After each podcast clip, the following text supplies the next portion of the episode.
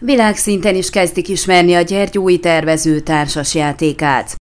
Ha ezer darabra érkezett volna megrendelés, már akkor is elégedett lett volna Ince Gábor, a Taktiki társasjáték megalkotója. Ehhez képest első körben 5000 darabot gyártanak, és Japántól Kanadáig számos országban van rá kereslet. A Gyergyó Szent Miklósi Ince Gábor éppen két éve próbálta bevezetni az általa kreált taktiki társasjátékot a nemzetközi piacra, az új találmányokra szakosodott Kickstarter platformon. Akkor úgy számolt, ezer személynek kell elnyernie a tetszését, akik előzetesen megvásárolnák a játékot. Nem jött össze, 400 támogatót talált a taktiki. Azonban a feltaláló követte azt, amit a játéka is tanított neki, sosem szabad feladni, bármikor jöhet egy váratlan fordulat. Németországban ezt szemben rendezik meg minden évben a világ egyik legrangosabb játékvásárát, és Ince Gábor úgy döntött, odautazik megmutatni a játékot a vásárlátogatóinak. Standot már lehetetlen volt bérelnie, ezeket egy évvel korábban lefoglalják, de a székelyudvarhelyi Mind Fitness játékkiadó helyet adott neki az asztalánál. Ez a tapasztalat erősített meg, négy napig a WC-re is alig jutottam el, folyamatosan jöttek az emberek, szünet nélkül zajlottak a játszmák.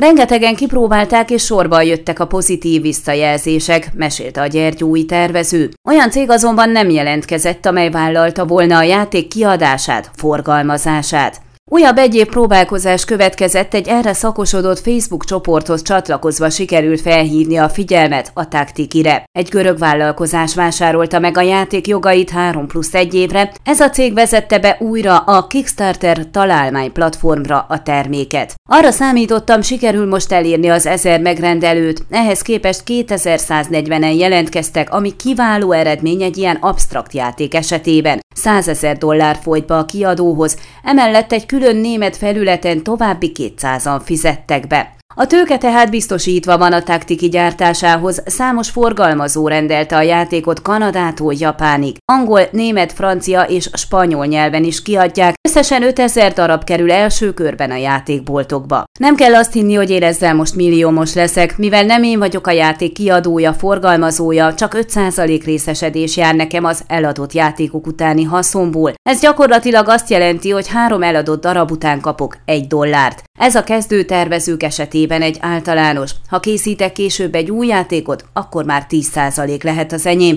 jelezte Ince. Sokan, akik megismerték, nagyon izgalmasnak és szórakoztatónak találják első verziójában is a két személy által játszható taktikit, de mások visszajelzései szerint lehetne még fokozni az izgalmakat.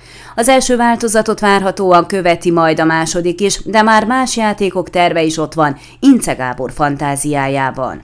Ön a Székelyhon aktuális podcastjét hallgatta. Amennyiben nem akar lemaradni a régió életéről a jövőben sem, akkor iratkozzon fel a csatornára, vagy keresse podcast műsorainkat a székelyhon.pro portálon.